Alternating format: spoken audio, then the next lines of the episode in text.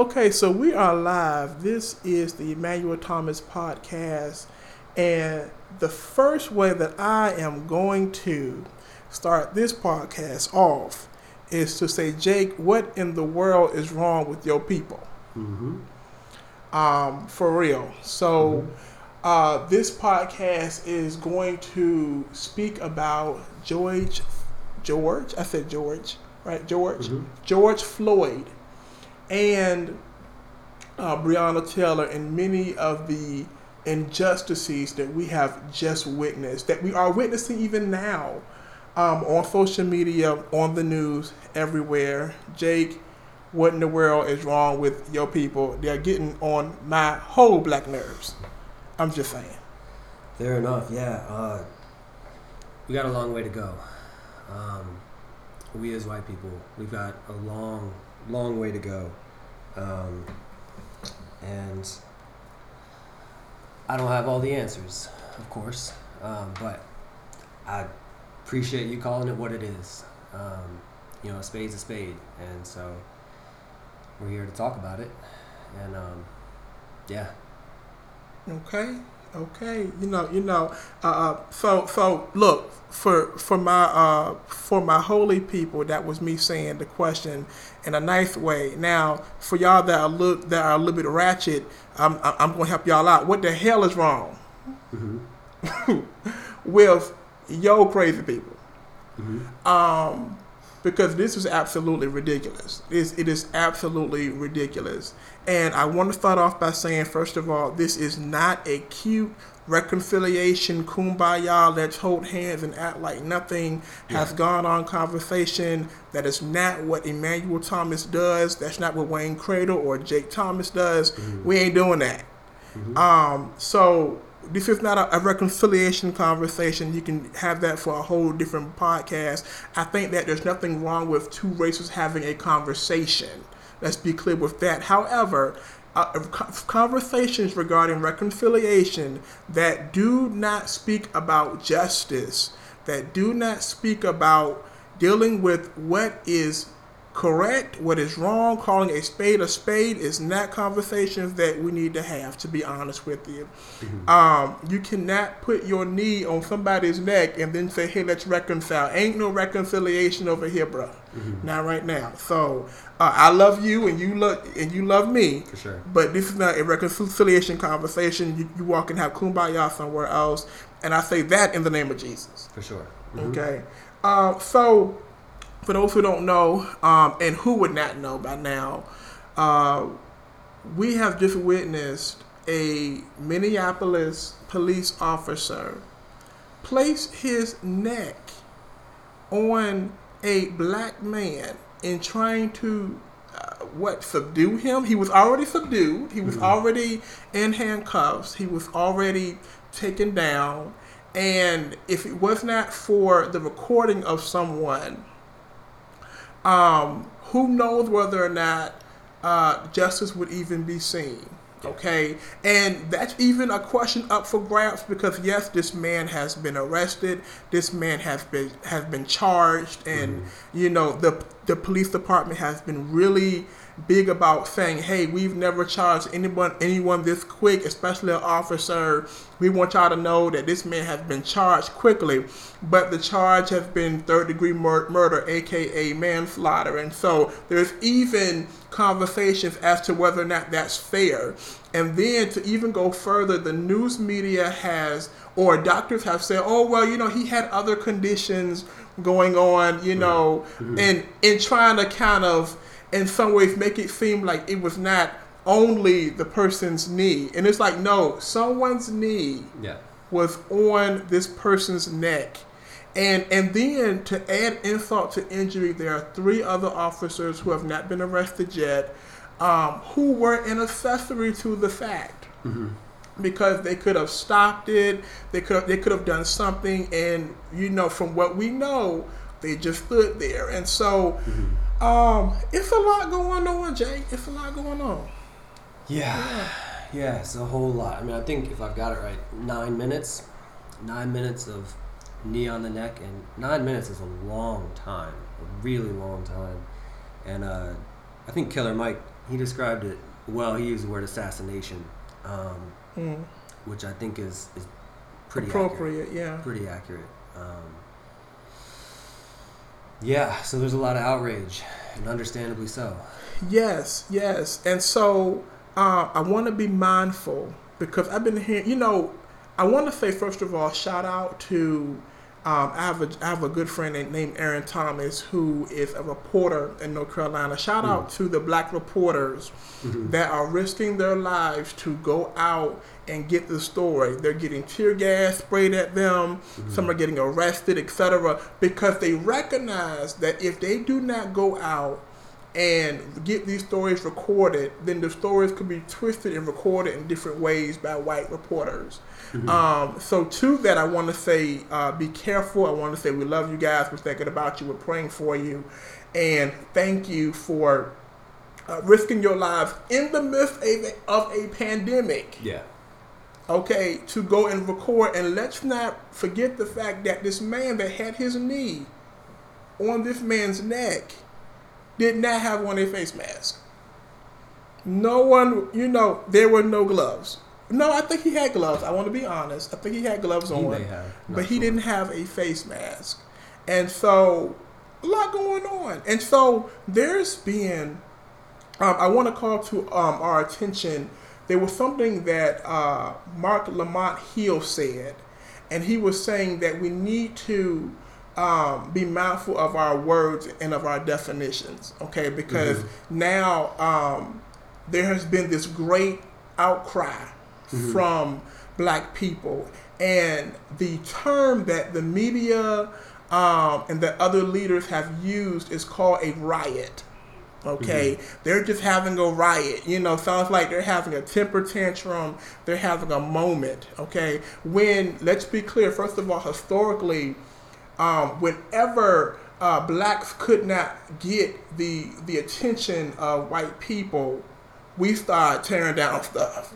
We start uprising. You know, um, and that that's a historical fact. You know, and throughout history, uh, it has shown that that is how people pay attention. You know, now I'm not saying to go down and I'm not saying to go and uh, burn it, go and go and burn down a bus. But but what I am saying is that when there is blatant injustice and it is seen and it is felt because when we look at George Floyd, we see him as an uncle, we see him as a mm-hmm. dad. Mm-hmm. When it's blatant death, there is a there is a black rage mm-hmm. that spikes. That's like, no, I don't want to hear, you know, any excuses. I don't want to hear, well, maybe if he would have not done X, no, Yeah. this is wrong. You killed him. It was recorded. This man has been assassinated. And so, uh, Marc Lamont Hill uses the term uprising versus riot. You know that there that this is uh, an uprising, a a saying no, a protesting to, you know, a calling out of uh, the injustice, the injustice, and so um, I'm talking a lot. I am, I am, I am heated. I am, I am not in in the best place uh, because I'm, I'm, I'm, I'm, I'm upset. I'm scared. I am angry. I am, you know, I'm not merciful. You know, Sure. I'm pissed. I'm prayerful. You know, Yeah. there's so many emotions that occur when these things happen, and and now we have another black body that we have to uh, bury. While people are forced to just kind of move on, you know, um, we have for years, black people have for years have had to to bury bodies, you know, um, at you know at the expense of just moving on, Yeah. you know, and so. Uh, you have any thoughts on this uh, so far, kind of, uh, Jake, at all? Um, yeah, I mean, I mean, I get, I get where you're at, where you're at, 100%. I think my thought goes to that. Uh, it's another. This is another example of a a truthful story that has been experienced and told and known by many, if not all, in the black community uh, over the course of hundreds of years, and then especially over the last hundred of hundred, I'd say, in the media where it is not acknowledged, it's not validated, and as a nation, uh, both at the political level and at the media level, there has not been that consistent acknowledgement that yes, these racial injustices happen on a regular basis and it's not okay and we need to do something about it. And it's it's almost as though like each individual experience of another black man or another black woman being hurt, killed, treated unfairly by the police, it it it springboards this conversation from a lot of uh, a lot of white people, um, and then I see a lot of conservative media too of all these extra reasons and details as to how this may or may not have been race related, and this is just a narrative that's being pushed. And well, you have to consider this and that, and it's what goes through my mind is all that is doing. It's it, it it's like arguing at the wrong level. It's it's like you're missing the bigger picture that there is this true story and experience that still has not been validated. So of course, every time this kind of incident happens, it's going to kick up the rage and the pain and the hurt that has not been rightfully acknowledged um, in all the right places. And so um, that's what needs. It, is what needs to happen in, in my mind is, is what, what comes up for me. So it, it doesn't surprise me that this is happening again, as I'm sure it doesn't surprise you whatsoever. Um, but that doesn't take away by any means the, the pain and the rage that obviously comes up once more, once more. Um, I want to speak to something that you said, um, and, and I want I want to challenge you, and I want to love on you for a minute. Sure. Um, mm-hmm. Because when you first started, you said, I get where you're at. Yeah, yeah, good point. Um, and I want to lovingly, and, and, and, and you are my brother, so you know I mm-hmm. ride for you heavy. Um, mm-hmm. But I want to lovingly say, no, you don't. Yeah, yeah. And I say that not just to Jake, I mm-hmm. say that to um, any white ally that wants to um, and and white allies we're coming for you. We're coming for you. I sp- I say that to any white ally that wants to, in love and and in good faith, engage in conversation. Mm-hmm. Don't ever say I get where you're at. Yeah, you're right. right. You yeah. know, um, you don't get where I'm at. Yeah. You know, um, but you can hear me. Mm-hmm. Right. You, you know, I, hey, hey, I hear you hey, um, I see where you're at. Sure. But to say I get where you're at, yeah. um, it connotes that you absolutely understand or you've been in the shoes. So I know that, you know, I know you, you know, we, we cool. Yeah, yeah. No, but, you're right. Uh, you're right. You're right. I wanted to I wanted to say that. Yeah. Um um so and and y'all it, it's so much that I want to I want I want to parse out here. Um here in Richmond, there has been um, a lot of damage done um, as a result of the uprising. You know, and, and many cities have been attacked. Um, and I, I, I want, you know, there are people that say, well, stop destroying stuff, stop breaking stuff um, why are you gonna burn down a school or, or you know why are you going to burn down a bus or why are you going to burn you know and black rage understands and again i'm not saying let's go down and burn down a bus but i am saying that people that understand history recognize that that black rage understands that none of this belonged to me anyway Mm-hmm. You know, I had to fight to get on the bus. I had to fight to go to the school. I had to fight to get into the city building.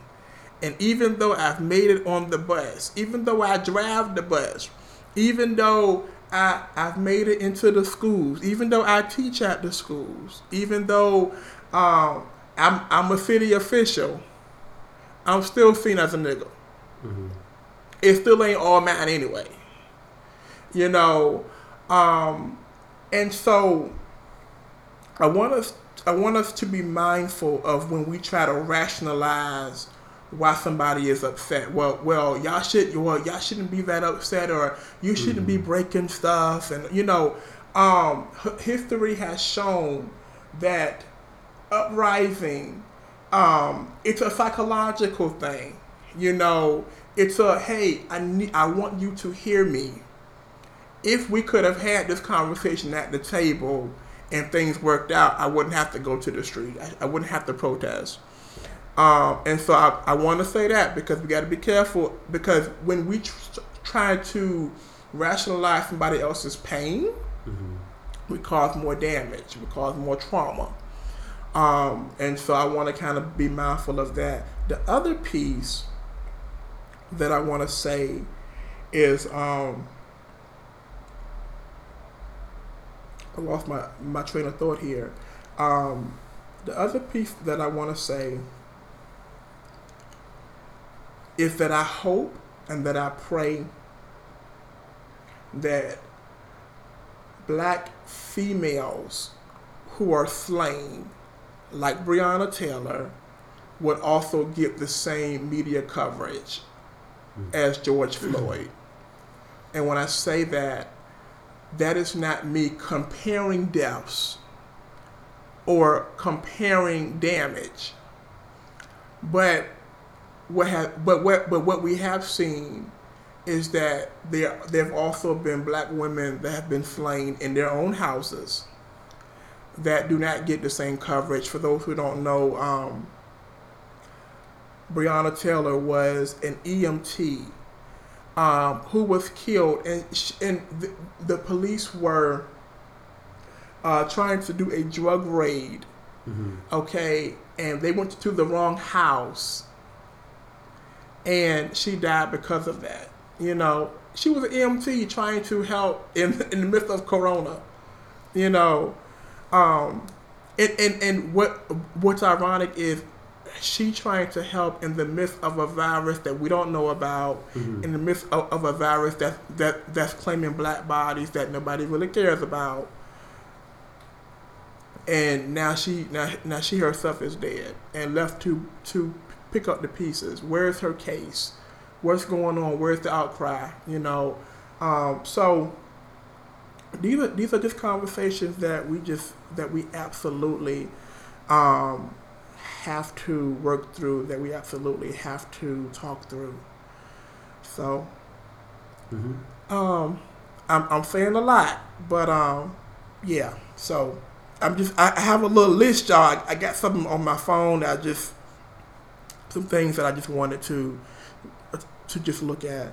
Um, with that, oh, the the other thing that I wanted to say is, I think that we need to have a a um, there's a difference between protest and looting. Okay, um, looting does come out of protest. Mm-hmm. Um, however, everyone that is protesting is not looting. Okay, so looting is, is of course when you um, start stealing stuff during a protest, things like that. Mm-hmm. Um, but everyone's not looting, you know, and so uh, to those who are, you know, that should that that's not going to help. That's not, you know, okay. That is against the law. Um, but big ups and much love to those who are protesting and who are going home or trying to make it home, who may not come home, you know. So I do want to say that because many times we try to conflate certain issues or conf- or you know without recognizing what which one could be a result of another. Mm-hmm. So okay, um, moving on here, um, the going now I'm going to kind of move on to like our mental health kind of portion, and I want to say with, with with all that being said, um, you can protest without being on social media. It is absolutely okay to log off and and this goes for white and black, Mhm. whomever. It is absolutely okay to log off and pray or protest safely. You don't always have to be on social media in order to make a difference. Your Mhm. voice should never only be attached to social media anyway. Yeah. Let's start there. You can be Mhm. just as prophetic off of social media as you can on social media, and people that um, feel the need to constantly fuss at who's not posting on social media. For me, I don't really gel with that. I don't really gel with that. Um, because there are people that are doing a lot in the streets who are not logged on, who are not take, who are not taking selfies, Mhm. but are doing the work. Mhm. And so, big up to those who are doing the work. I'm gonna tell you one thing that that we did, that Passion and I and my nephew did this weekend. We all logged off of social media and watched Good Burger Mhm. while eating chicken. I mean, you know, Yeah. while eating, you know, a nice meal. And uh, one, first of all, I, I forgot how funny Good Burger was, but we needed that moment just to laugh, just to share a meal together, no matter what was on the plate, just to enjoy each other. Mhm. It wasn't ignoring what occurred, Mhm. but it was recognizing that um, for our own mental health, let's log off for a second, you know, um, and just relax and breathe, you Mhm. know, and still be connected, Yeah. but to not, you know, um, be ingrained on every post, scrolling aimlessly all day Mhm. that can affect your psyche. The other thing that I want to that I want to bring up is this. It is absolutely okay if you do not watch George Floyd's video a hundred million times. Yeah. It does not uh, make you any less in the struggle. Mhm. It also doesn't make you any less in you know in the struggle if you do not share his video Mhm. nine million times. Um, because for because for some people, and we have to be mindful of our influence. For some people, it is traumatic to relive something over and over again, and so take some time to log off social media. Take some time to relax, and what and and, and, and please me hear me when I say this. I'm not saying to ignore what has happened. Mhm. I'm not saying to not be connected to what's going on, um, black people. I'm saying that it is okay to take time for your own mental health because this stuff will kill us. Mhm. Matter of fact, it is killing us. And we have to live so that we can continue to protest. Mhm. You know, um, and no one else is really going to look out for our health but ourselves. And so, from one black man who was scared to another, it is absolutely okay to log off and take a breather um, and get some water. Yeah. so, um, Jay, what can the white folk do? What what help them, the ones that, that you can? What can white folk do? Because I can't talk to them right now. What what can white folk do? Um, well, I really liked your point about social media versus your day to day life. And that one does not necessarily discount the other. Um, and so I, I very much think about for myself um, and other white people that I know you know eh, this is not a this is not a condemnation for any white person posting on social media in an effort to stand in solidarity with black men and women so that's that's not a condemnation whatsoever but i do wonder how long will that intentionality and that effort last in terms of we can say a lot of things on social media, but I think about, and this is a message to myself, so I'm not just speaking to other white people, but what am I doing outside of social media in my relationships and in my interactions at work, at home, uh, just in the community with other white people? Am I having conversations with other white people about what's going on racially, systemically, um, and am I am I challenging other white people around their views of systemic racism and what's happening. Um, and, and I think that there is also an element there where, you know, we talk about white silence versus uh, white allyship. Uh, Mhm. that, uh, that aspect of white silence, meaning if, if you see and you know and you're aware and yet you're silent, then therefore you're, you're complicit and there's a responsibility for us as white people uh, to say something. And so I think that uh, I think that that's real.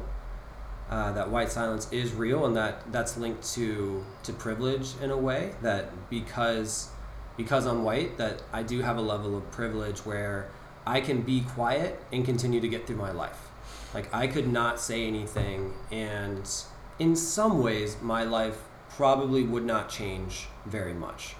And and I know there's a lot of opinions about privilege and whatnot, but say what you will, that in itself is an example of privilege. And so I have a responsibility in my eyes that if I really truly care about the injustice like I say that I do, then I have to live that out. And to me that is a is a lifelong journey, which means that I personally have to wrestle with my own attitude, thoughts, and beliefs that may be off, and also be willing to be humble. Where if I step wrong, like I stepped wrong just what ten minutes ago, it's like I, I said something I shouldn't have said. You know, like I should have taken a more, um, a different approach.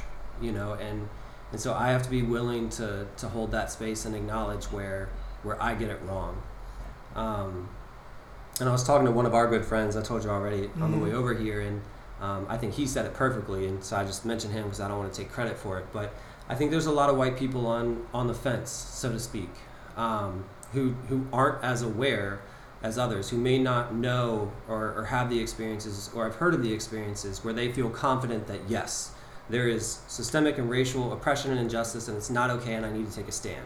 There are some that are like, well, I don't know, like this is confusing, like I don't see it, I'm not sure, and they can kind of go through their life that way.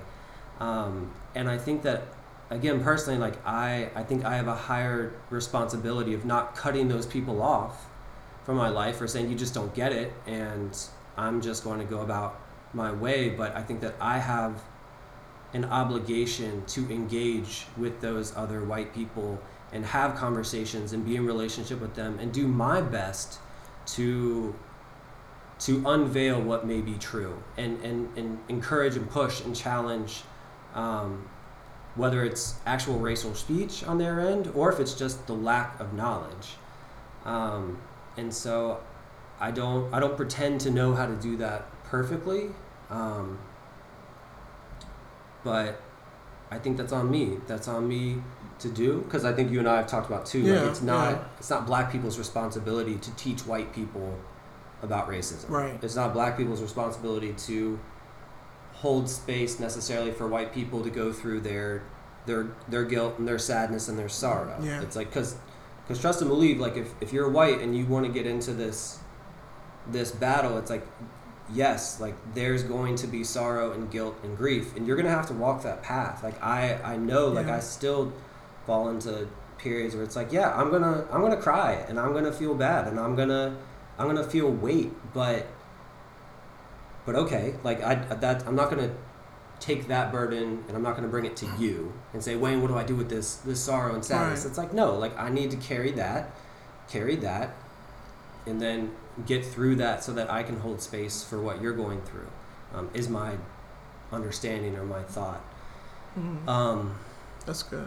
so those I shared a lot, but I guess I'll I'll ask a question now of uh, when you mention with social media and and there's there's white people feeling outraged and posting on social media and joining in on these protests.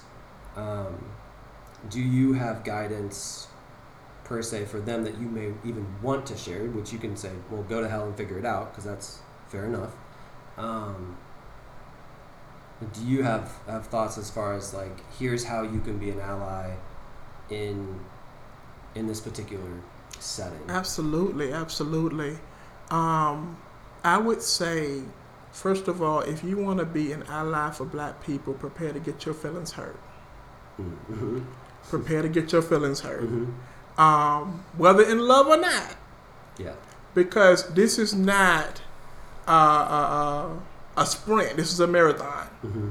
And prepare to, prepare to hear and to have some conversations that are absolutely going to piss you off, that are going to challenge how you think. And prepare to get your feelings hurt. and I say that in the sense that when there is an outcry, when there's an uprising, when something like this happens, for black people, there's a space of, I just want to be mad. Don't talk to me right now. Mm-hmm. I want to. I just want to be mad. I don't want a solution. I don't want a card. I don't want an inbox in my in my uh, in you know in my DMs um, because we don't know whether or not you're doing that because you really care or you're doing it as a result of your own feelings. Yeah.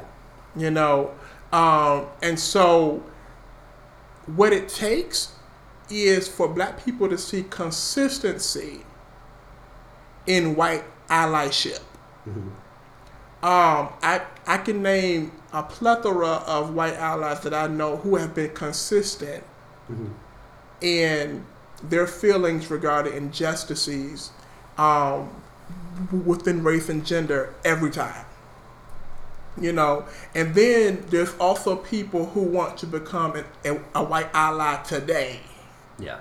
because it's Thursday, because it seems like the right thing to do. Mm-hmm. You know, and so they want to call their white, their one black friend that they really don't have, that they think that they have, but it's, but Mhm. they're not really friends. And Almost like a bandwagon ally. yeah, yeah, you know, and and then have that moment to make themselves feel better. No, don't do that. Mm-hmm. um, white allies are best prophetic when they deal with other white people. Mm-hmm. You don't ever have to come to uh, a black meeting. You don't have to. You don't have to go sign up for the NAACP. You ain't got to. You know, go to no. Talk to your people. So talk to. So I, I'll say this: you may have some some people in your family, and Mhm. I love your family. Shout out to the Jake family, Yeah. right? Yeah. To the Thomas Settle family. But you may have some folk in your family who you know say the N word behind my behind my back Mm-hmm. who you know may be prejudiced or bigot, you know, who may not really rock with black folk like that. Those are the people that you got to talk to, Mm-hmm. you know, and that becomes a challenge because, um, and I don't want to speak for white people, but I don't know if it's the notion of, you know, that person is going to disown you or y'all Mhm. gonna y- y'all won't be family no more. Y'all y'all may fall out. I don't know what I don't know what that is. Mm-hmm. But there's a fear that we see when it comes to, hey, why don't you talk to your uncle that you know, you know, um, is racist, or talk to your, you know, your your whomever that you know. Talk to them, you know, because when white allies start talking to to white people about white privilege, Mm-hmm. that's a step in the right direction, you know, because it's easy just to come to a meeting with black folk and say, I know where you are, you Mhm. know, um, and okay, that's good. Well, okay, you know, but, you know, but to have that conversation with, um, your people, your family, you know, um, your counterparts. I think that's the best thing, and and this is, is important because we have white allies who, uh, they that may seem in the middle, that may seem like okay, um, I'm not silent because I don't care. I am quote unquote silent because I don't know what to say, or, um, and again, I don't want to speak for, for white allies, but I don't know, but I may not know what to say, or, or I don't want to say the wrong thing. Sure. Okay.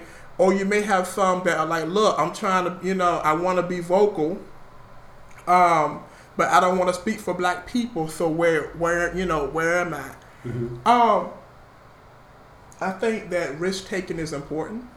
Mm-hmm.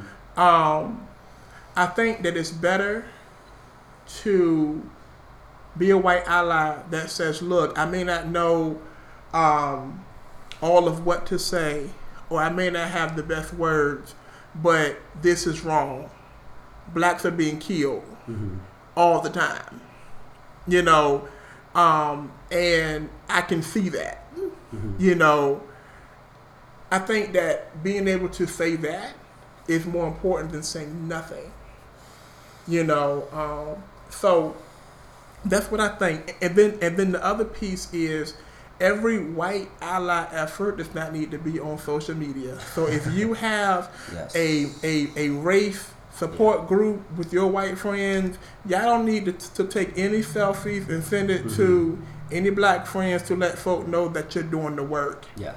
Why does the work need to always be showcased on social media? I do not know.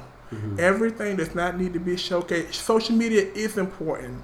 It is a platform. I recognize that people, you know, they follow me, they follow you, they follow us. I get it.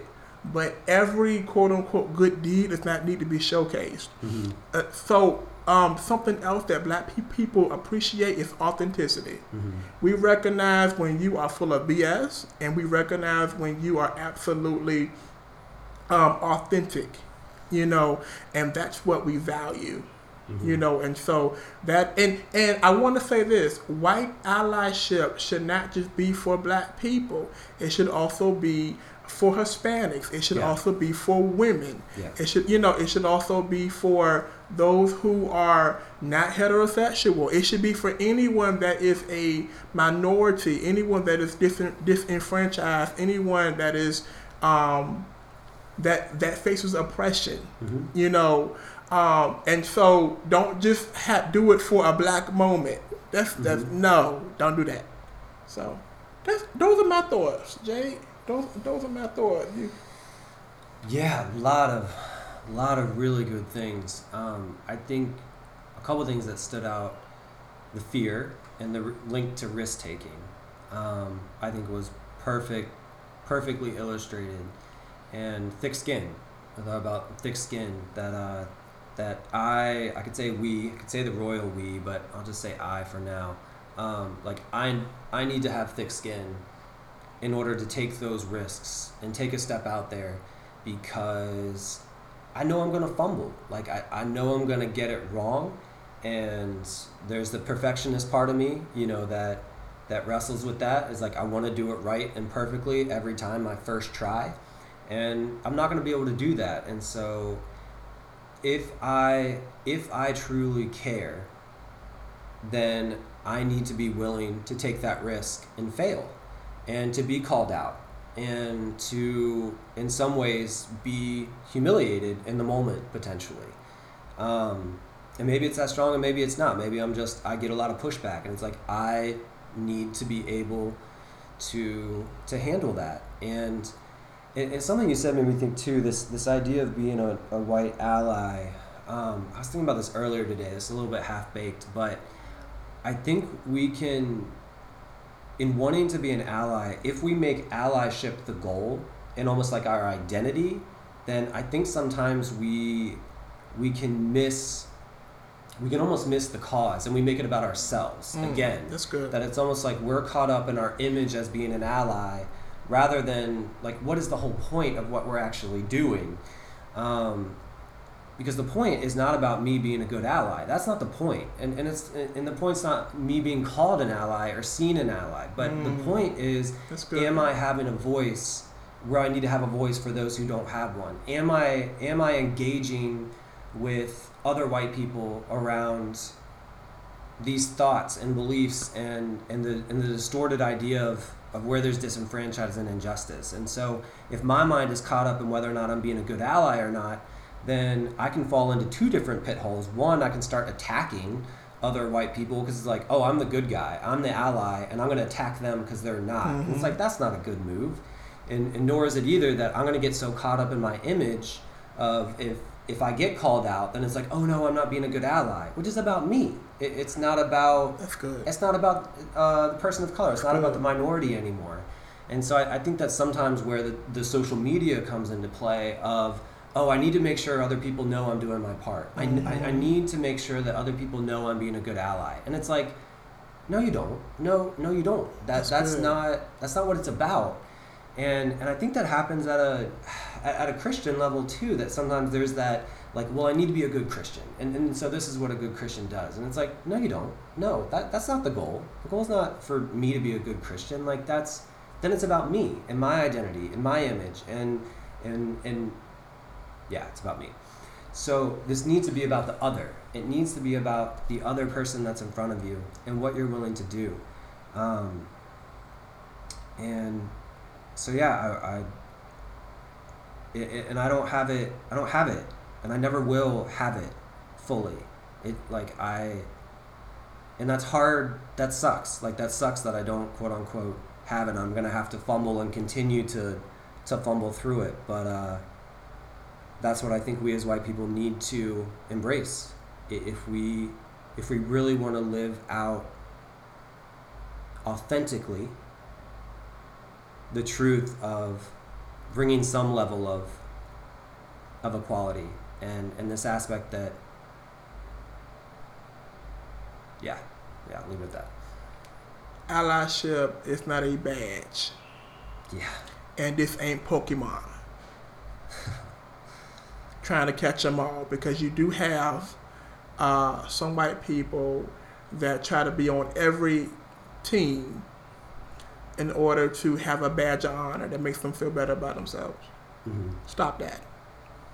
Um, the other piece is going back to this fumbling thing, going back to, you know, um, your fumble earlier in the Mhm. podcast. The beauty of it is you earn your respect from me. You earn your love from me when you're able to say, oh, you know, when Mhm. called out. That's the beauty. That strengthens the friendship. That strengthens the bond. You know, that's when support is felt. Because no one's asking for perfection. Black people are asking for accountability. hmm We're not interested in perfection. But accountability. If you know what you did, be honest about what be honest about what you did. yeah You know, um, this country um, has been buried with so many white lies. Mhm. You know, uh, I remember uh, the article came out about the woman who fessed up to um, lying on Emmett Till. You know, Mhm. and saying, you know, it was all a lie. Okay, accountability, yes, to a certain degree, but it's too late. yeah It's too late.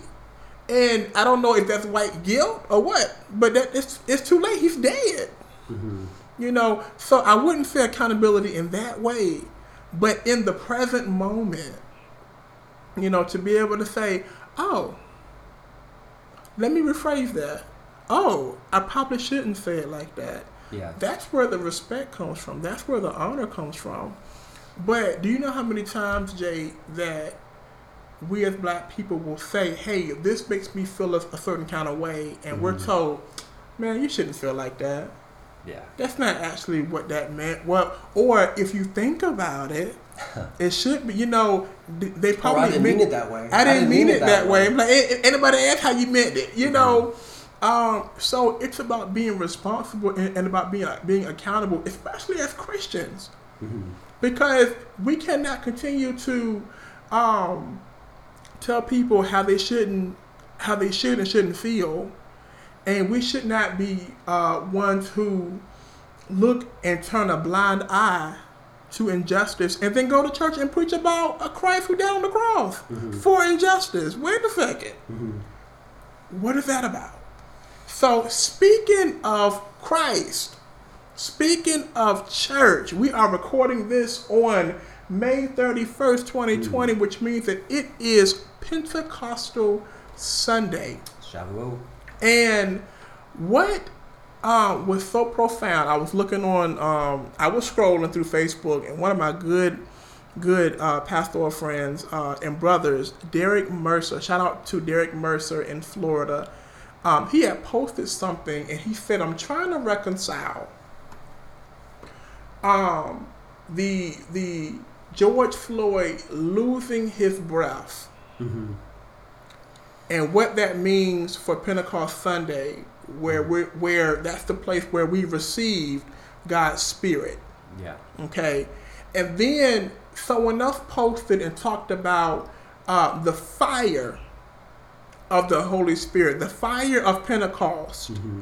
and how um, we look and we see that they burnt up the Minneapolis uh, precinct, Mm-hmm. you know, and trying to place the fire of the Holy Spirit in tension with the fire of the precinct Mm-hmm. you know, that these four officers served in. You know, uh, the Holy Spirit giving breath placed intention with man continuing to take breath away, you know, from from the marginalized. What do we do? Um, because this, this has been a Pentecost Sunday like none other. And what do we do with that? And um, if you ask me, which none of you all did, but if you ask me, um, when when we see the fire of the precinct, and we see, um, you know, it shows to me that the Holy Spirit is not just um, a God that quickens us, Mm-hmm. okay, that redeems us. Yes, all that is true, but the Holy Spirit also convicts. Mm-hmm. And for some, the fire of the precinct shows uh, the conviction of the Spirit. You are supposed to protect and serve, Mm-hmm. and you have taken the life of someone in your custody. That person was not protected. Mm-hmm. Fire. You know, um, and for many, that is life giving. You know, um, it shows a recompense. It shows um, that our God is not for this, and for some, that's a radical Christianity. You Mhm. know, but I, Mhm. but I, uh, but I can deal with it. You know, and then the question becomes, um, as a pastor, when, when we do our Pentecost Sunday services, uh, are we going to skip over George Floyd and talk about the coming of the Spirit? Mm-hmm. You know, and if so, why? And how dare we decide to talk about Jesus giving the Spirit Mm-hmm. and not and not at all talk about how George lost his body and his spirit. You know, um, maybe maybe uh, not his spirit. Let, let, let me make sure that my theology is straight. But lost his body. Mm-hmm. You know, um, and whose spirit was crushed in the moment. Um, Lost his breath. lost his breath. Lost you know uh, how do we how do we uh, navigate that? How do, you know if if god is the one that gives the ruach you know if god is the one that breathes in us who are we to take away somebody else else's breath? You know so what do we do with pentecost sunday? Any any thoughts? Uh, man, yeah.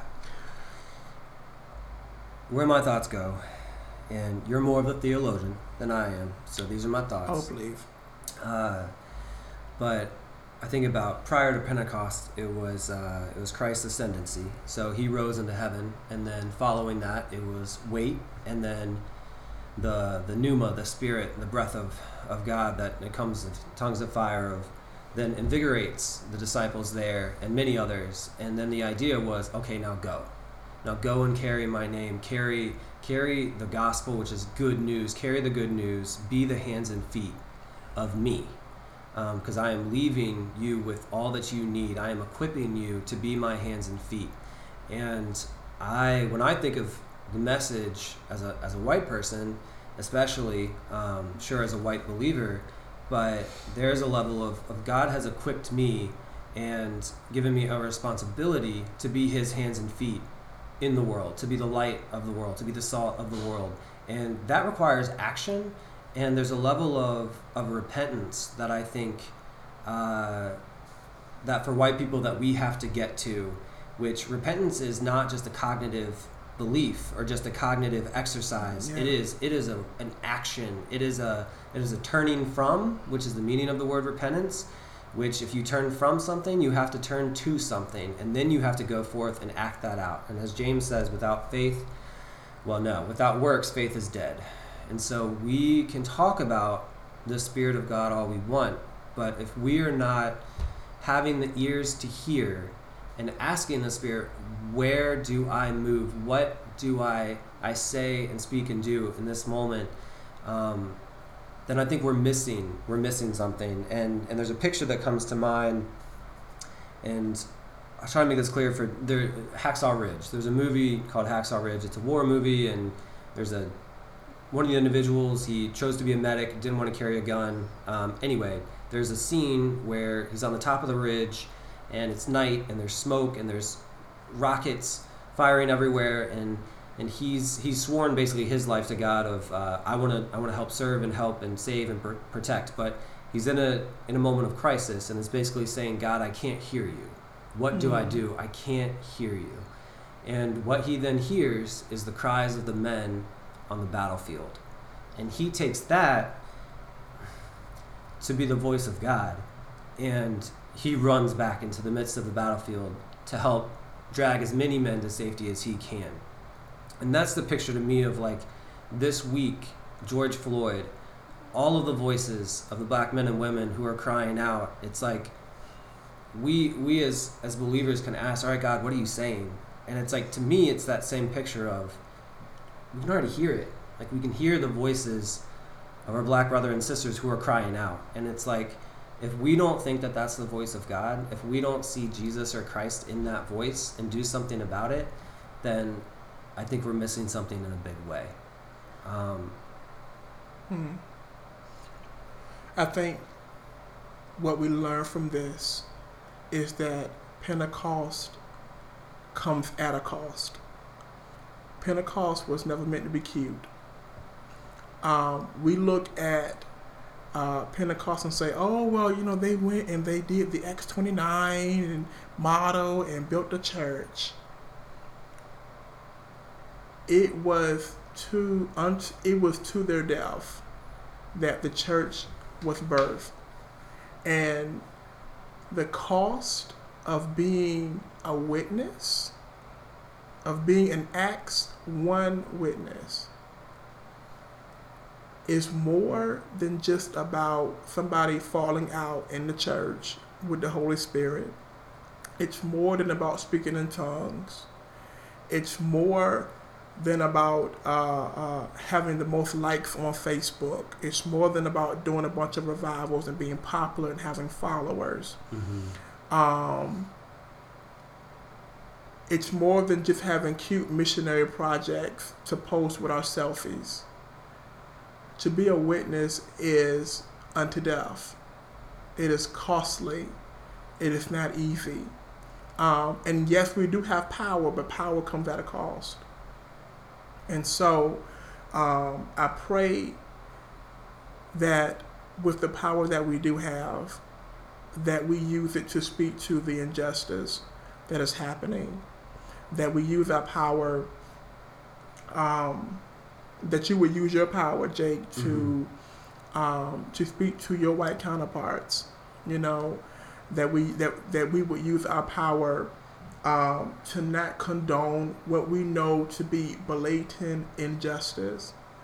That our power would go way beyond the keyboard you know, way beyond a social media or Instagram post, way beyond a Facebook Live, Mm-hmm.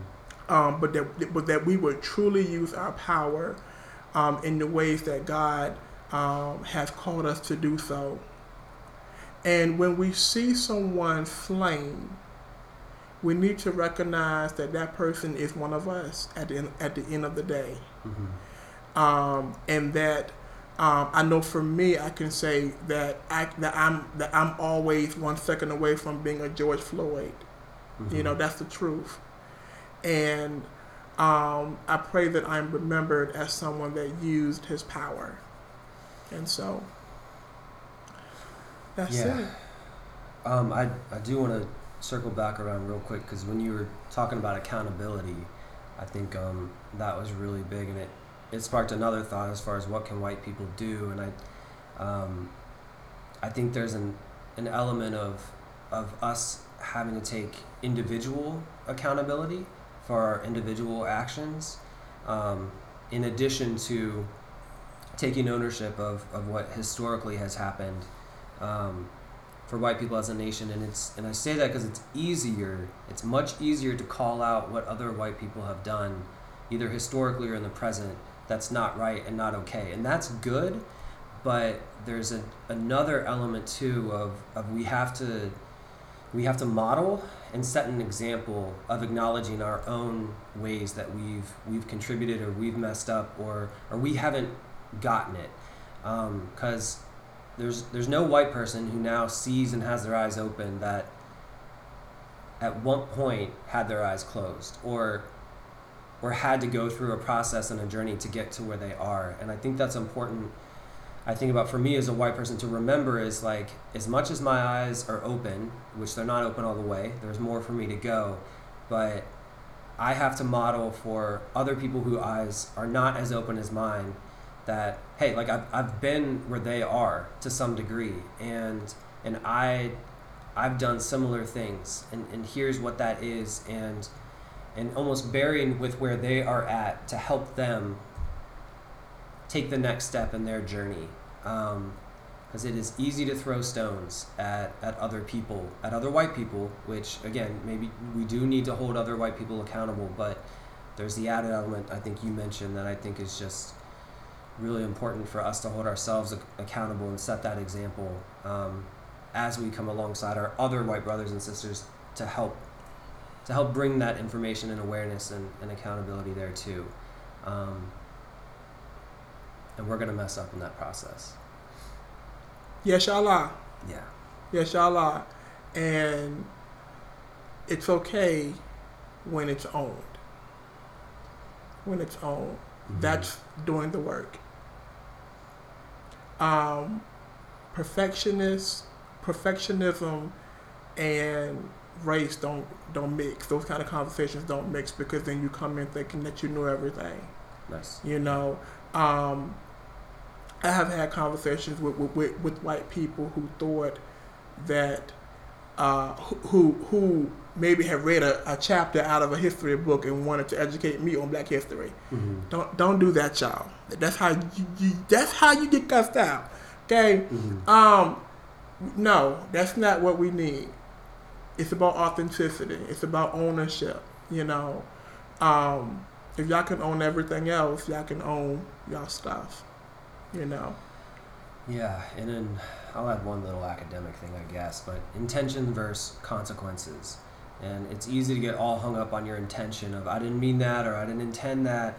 And as a white person, it's like we need to focus more on the consequences. It's not so much about whether we meant it, it's how it impacted the other person. And we've got to be able to hold space uh, to be able to acknowledge how our actions or words, whether we meant it or not, impacted the other person that's right in front of us. And so just be careful you don't fall into that trap of trying to justify your intentions that uh, you forget all about the consequences. So we got to focus on the consequences of our actions first and foremost. Um, and again, I'm saying that to myself uh, as I'm in my own process for sure.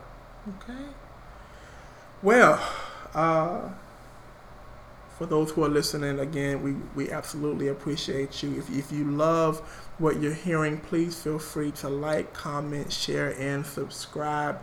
I want to say big out because not only have we gotten a few followers, a little bit, yeah, but we even have some from different countries yeah. that have been following. So shout out to uh, my my friends in Tanzania and my friends in Namibia and I think there was also someone from France. Dang. Um, okay. that, that have been listening, and so uh, we absolutely appreciate how you all um, have begun to listen to us. And again, if you like what we're doing, absolutely share it. We hope that it blesses you. And mm-hmm. from uh, me, I am Wayne and Jacob, and we are signing out. Manuel Thomas, we love you guys. Love Peace. you guys. Bye.